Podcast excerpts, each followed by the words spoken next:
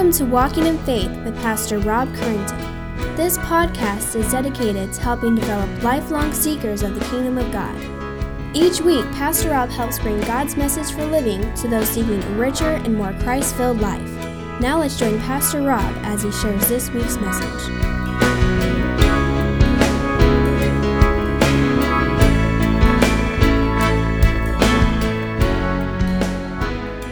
Father, we just pray that you would just reign in us, Lord. That's our cry and our prayer this morning.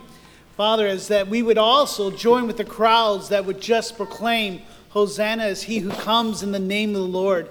Come and save us. And Father, we just thank you, Lord, that you have sent Jesus to do so.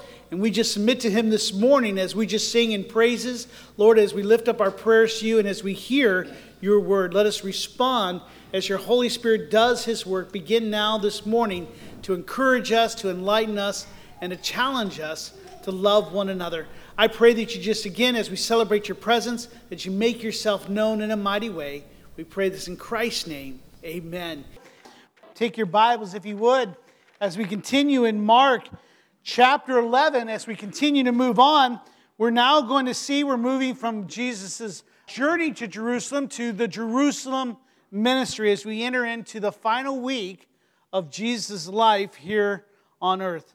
Today, our title is Jesus Enters Jerusalem. It's found in Mark 11. Let me ask you have you ever heard of the phrase, waiting for the other shoe to drop? Have you ever heard that phrase? Never? Oh my goodness. Anyone else ever heard that phrase? Please, a few of you? All right, thank you. Now we're showing our age, is what we're doing. Is waiting for the other shoe to drop, is looking for the hammer to drop, is waiting for something else bad to happen, is what that phrase means.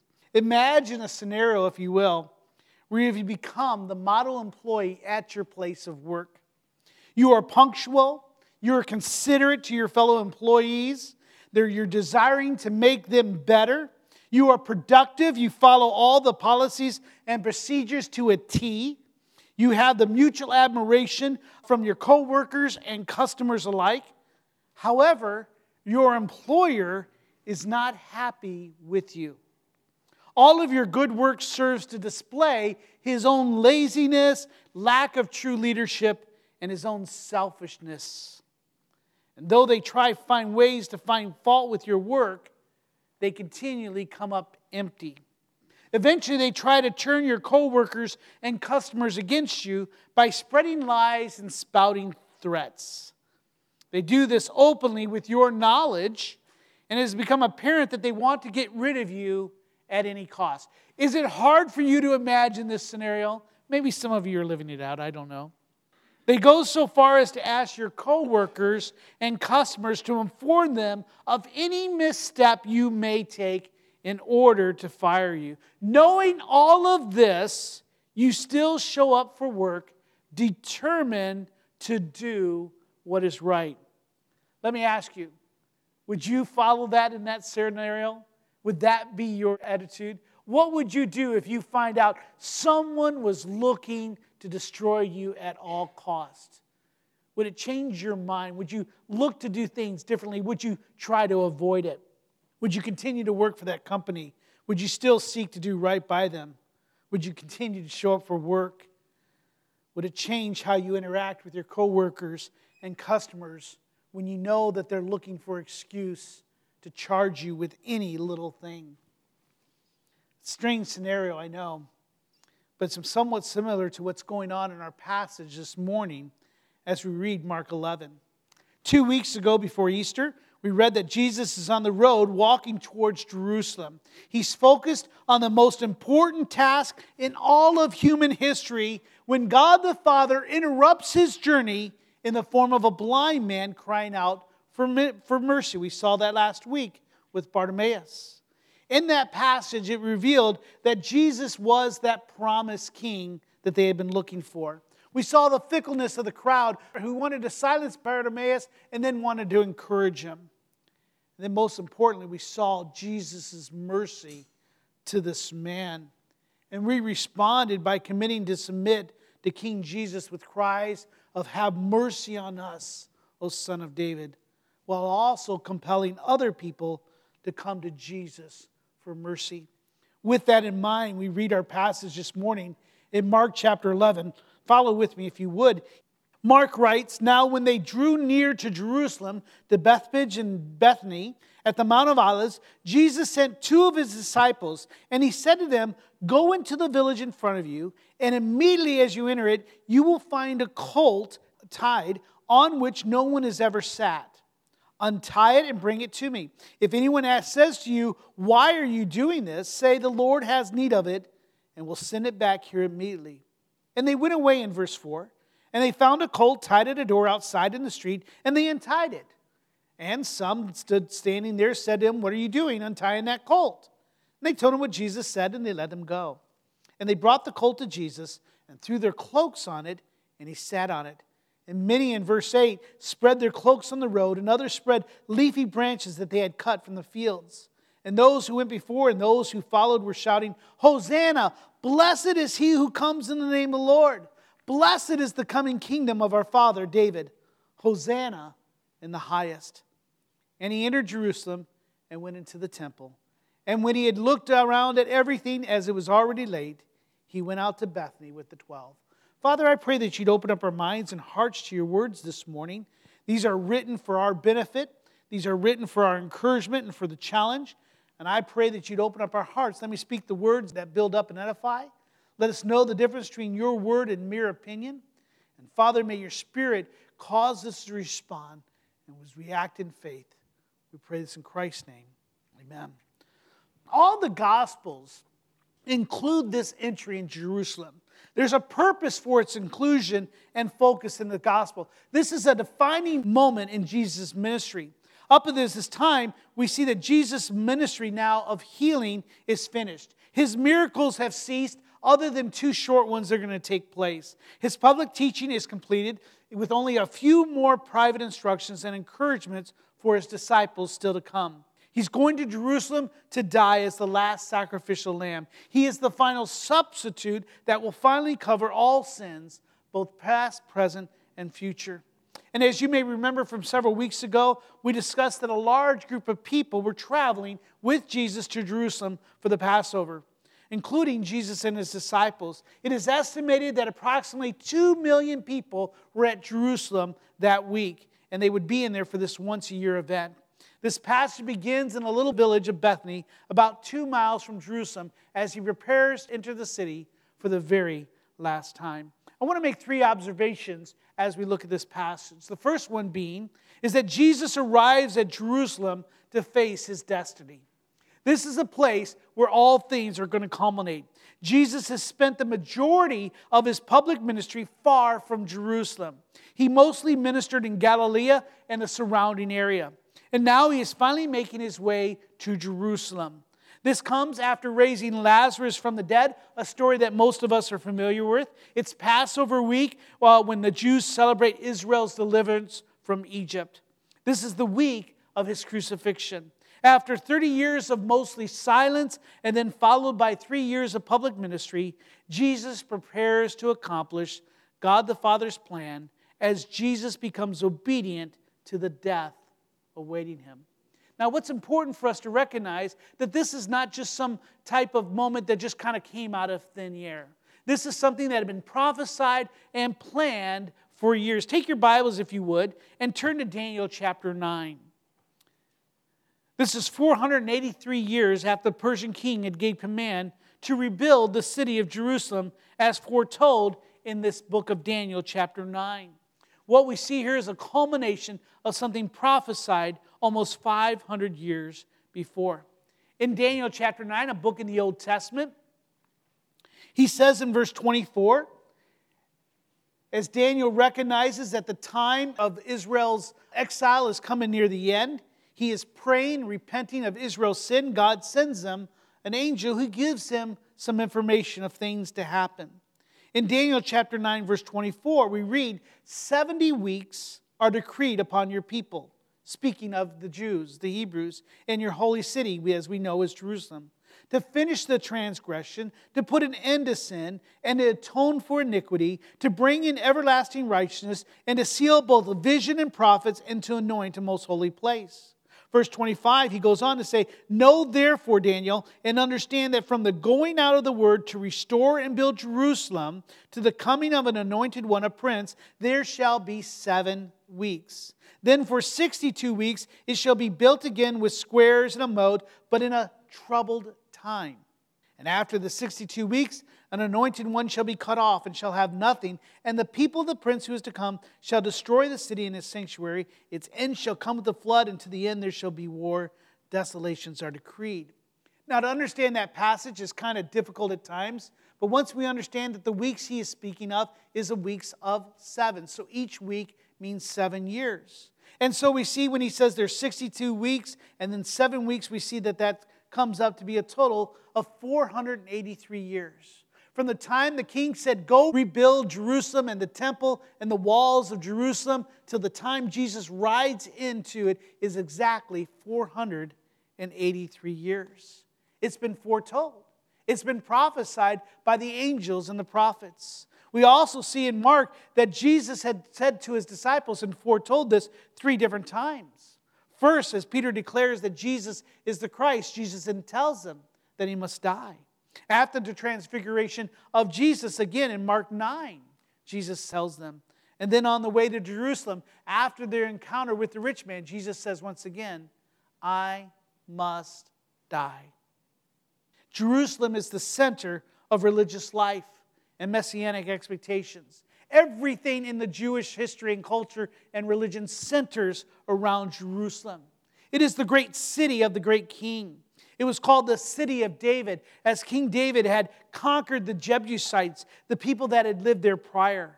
He established his capital there and he dedicated that city to God. We find it in Psalms 48, where it says, Great is the Lord and greatly to be praised in the city of our God, speaking of Jerusalem. He says it's his holy mountain, beautiful in elevation, is the joy of all the earth. Mount Zion, another word for Jerusalem. In the far north, the city of our great king. Jerusalem is the center of all great prophecies. Things are going to happen, magnificent things, but also things that would just tear out our hearts. For this Jerusalem, this city of David, this chosen capital of the nation, chosen by God, intended to be a light to the Gentiles, the site of the temple, the visible focus of worship of Israel's God, the one and true God, is a place of rejection for Jesus.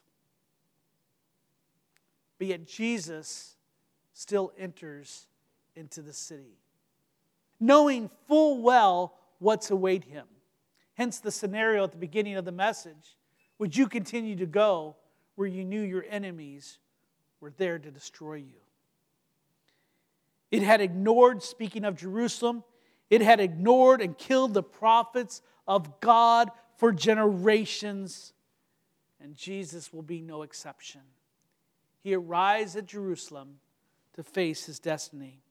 Jerusalem has been betrayed as the place that Jesus will be betrayed, mocked, beaten, and died. You have your Bibles open to Mark. Look at Mark chapter 10, verse 33 and 34. We saw this earlier.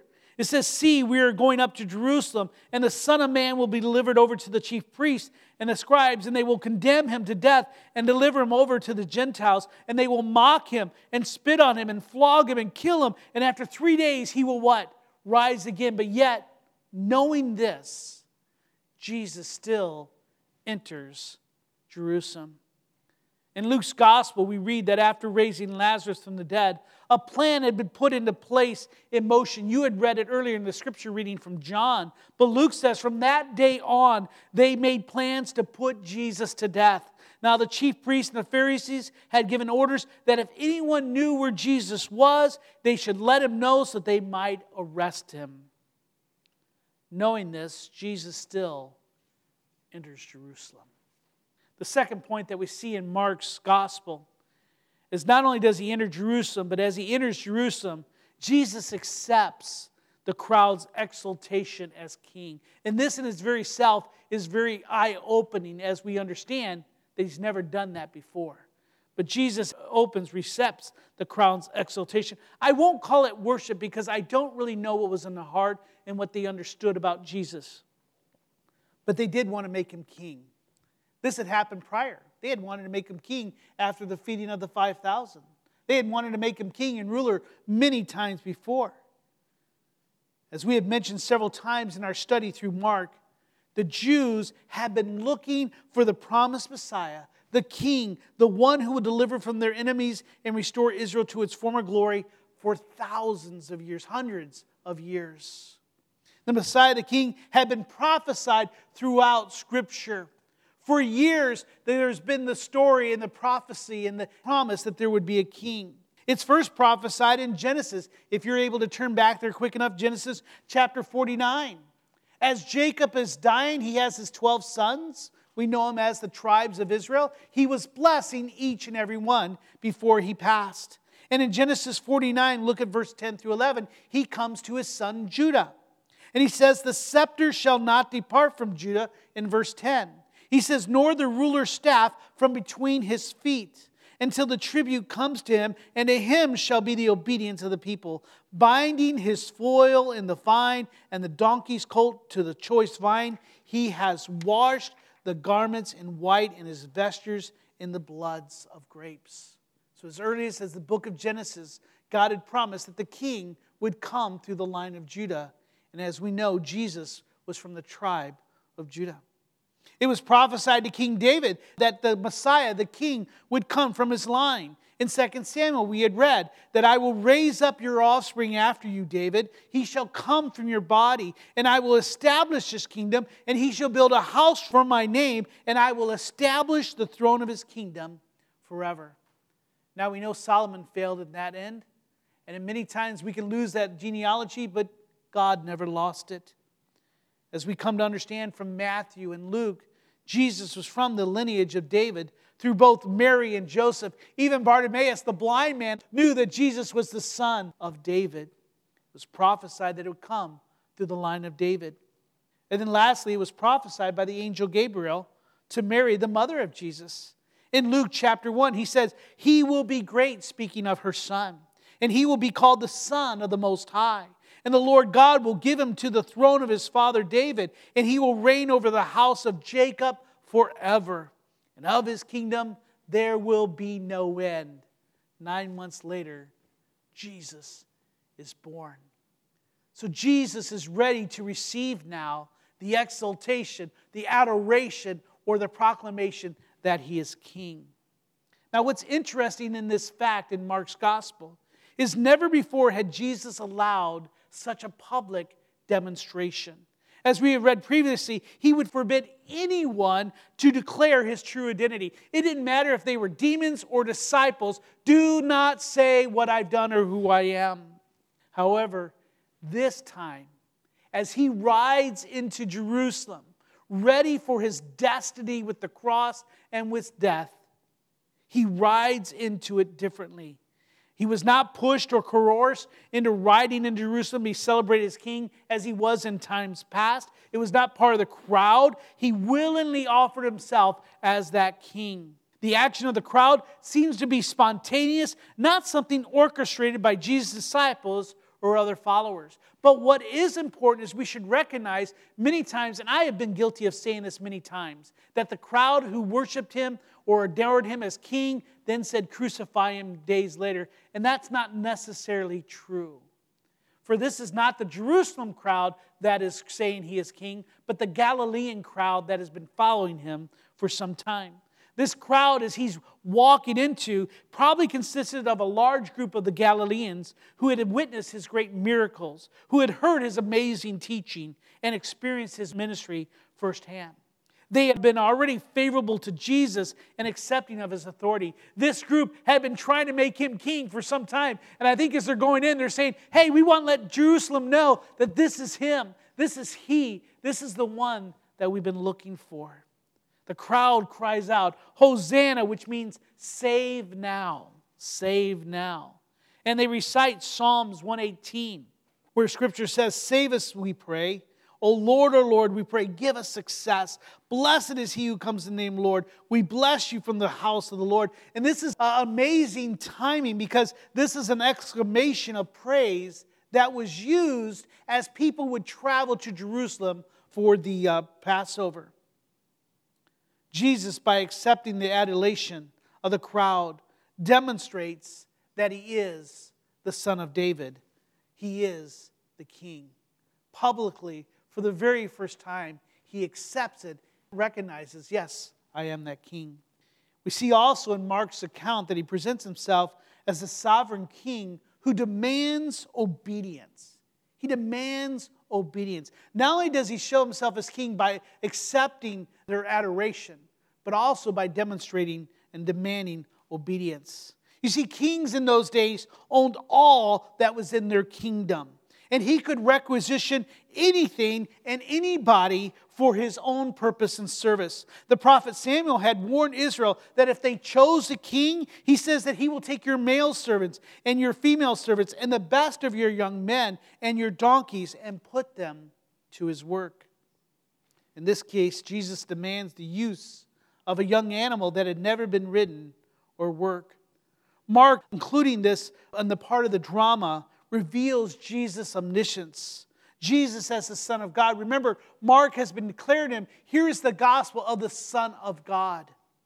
And he shows his omniscience as he knows the place for his disciples to go. He knows what type of animal is there. He knows who the owner is going to be. He knows what the conversation is going to entail, and he knows what their response will be and the acceptance as Jesus demands, as a king, let me have that colt.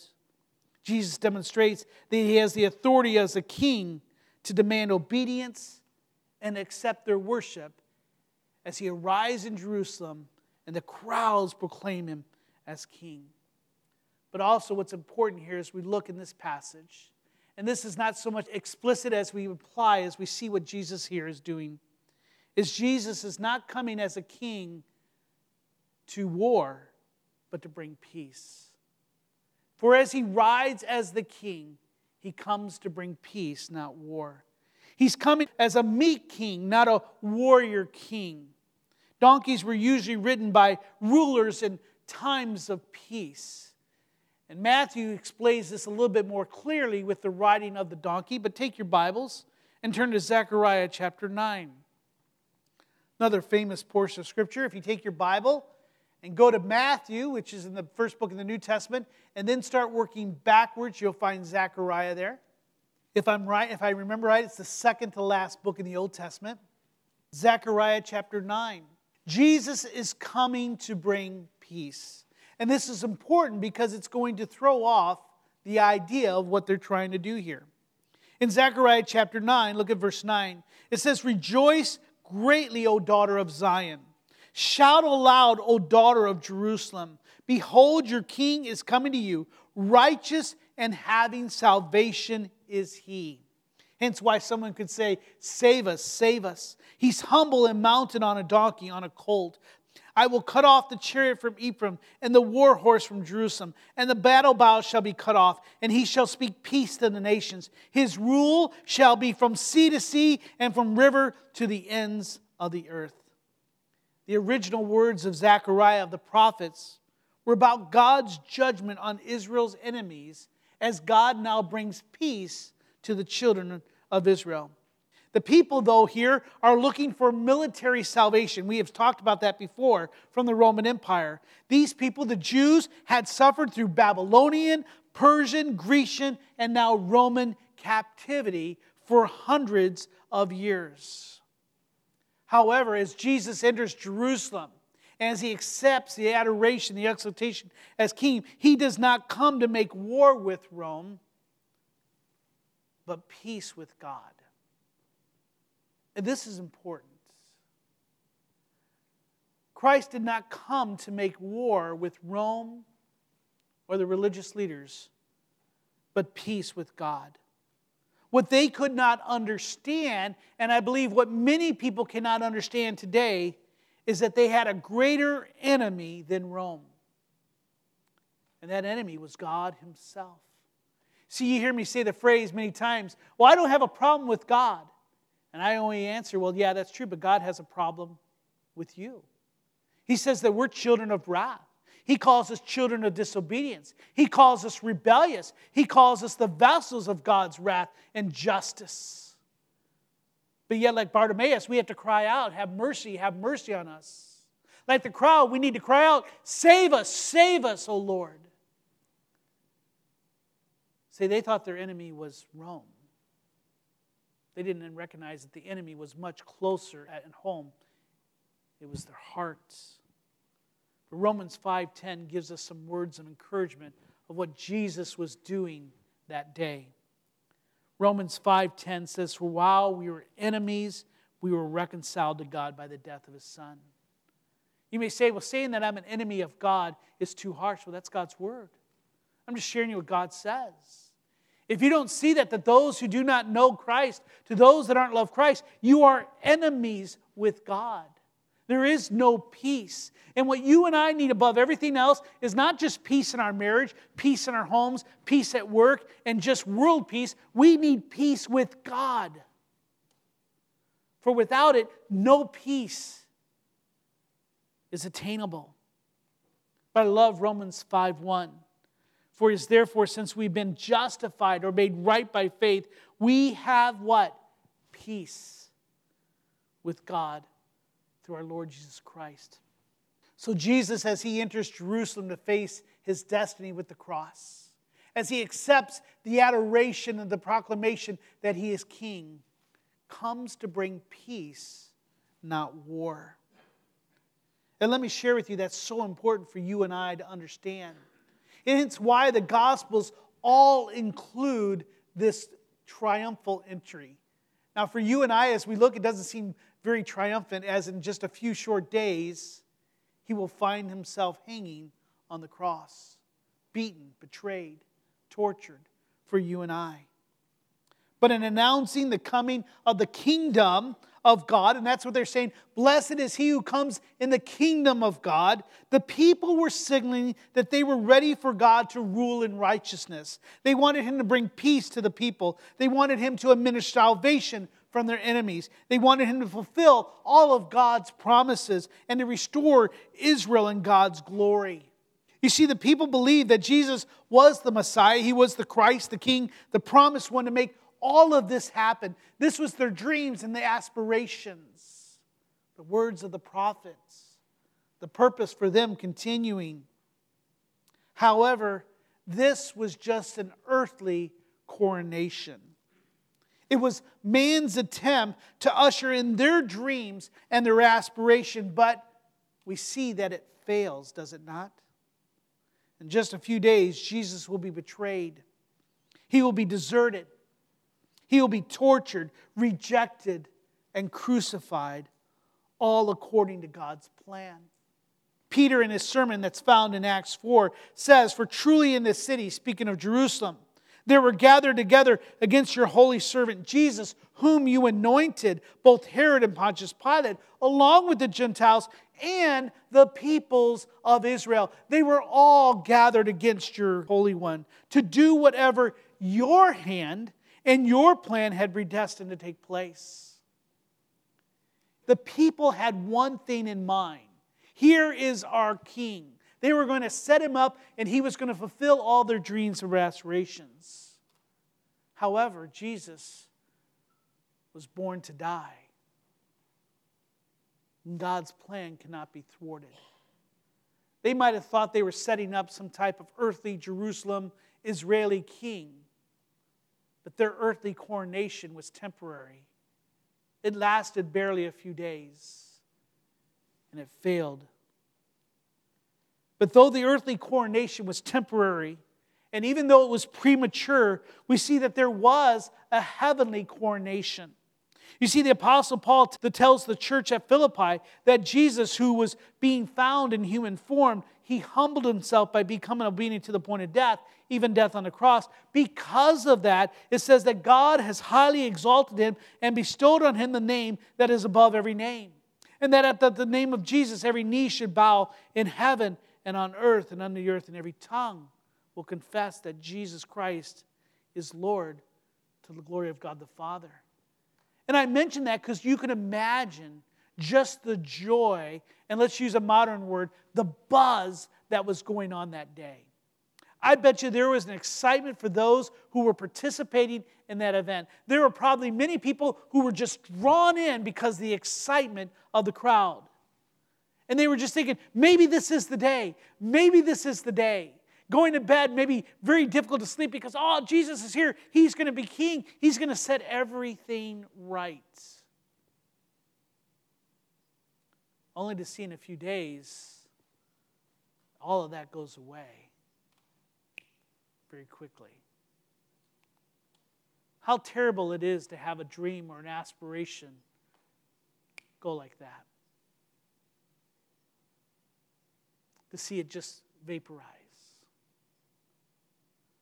But what the disciples and what the people didn't know is though their earthly coronation had no effect, that Jesus, as he enters Jerusalem, as he accepts their adoration, as he brings peace, even in his death, there was a heavenly coronation.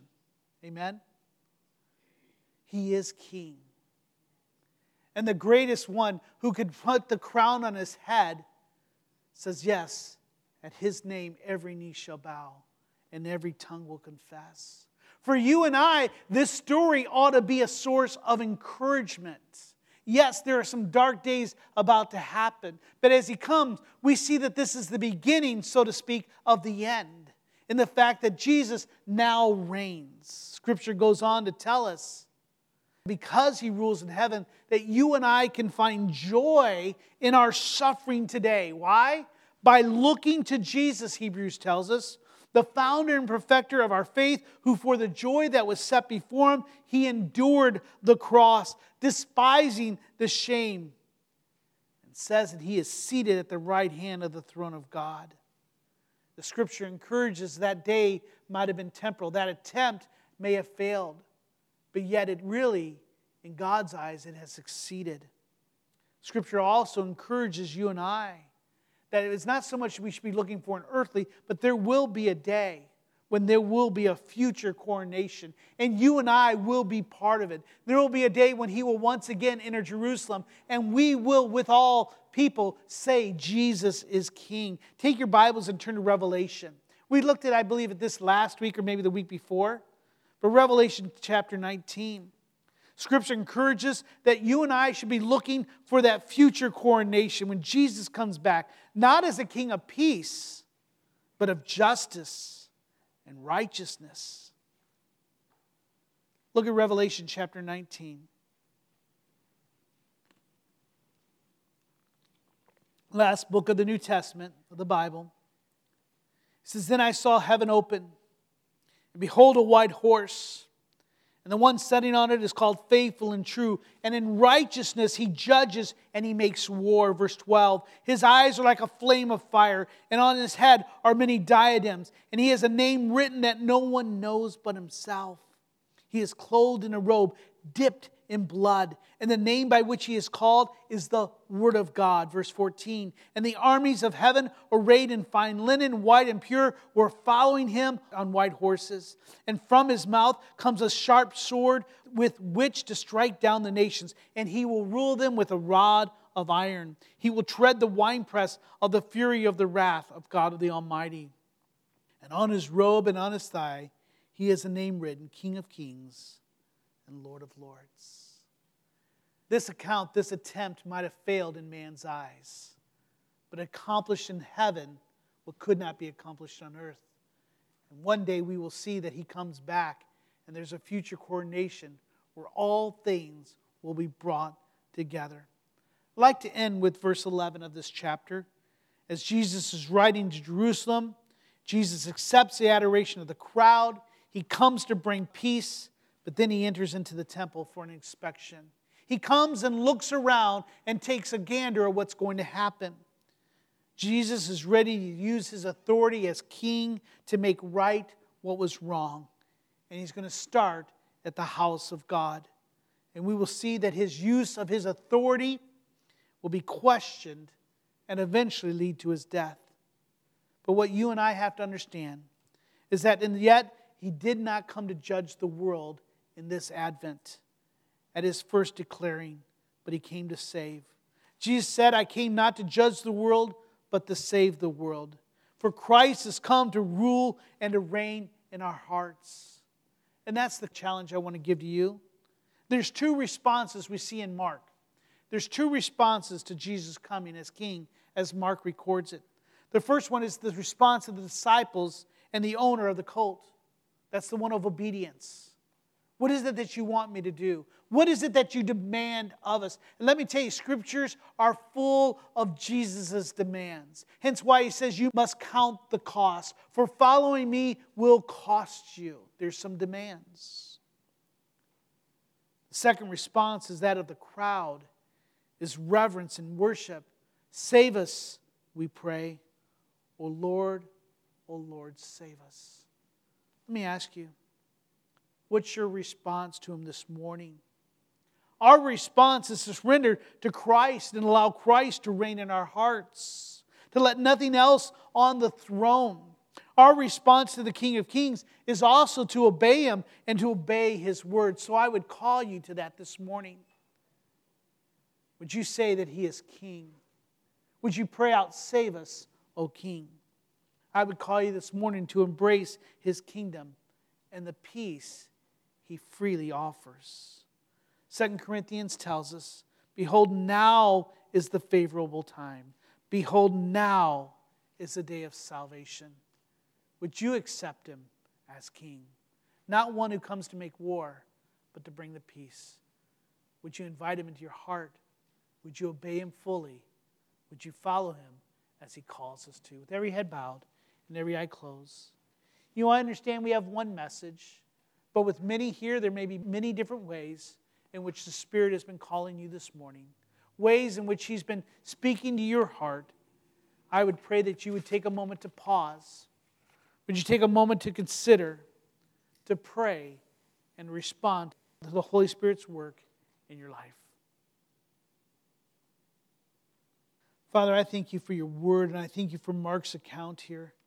May encourage us and strengthen us. May be a source of joy, knowing that even though, Father, that he rode into Jerusalem, and even though many days later they, he was crucified, we know that the coronation was real and true as he reigns now.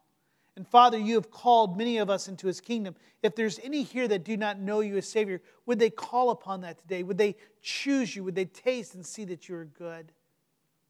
Let them repent of their dead works and turn and trust in the obedience and the faithfulness of Jesus Christ. Father, I pray that you give us a greater measure of faith, call us to a greater sense of service as we serve the King with all that we have. We pray this in Christ's name. Amen.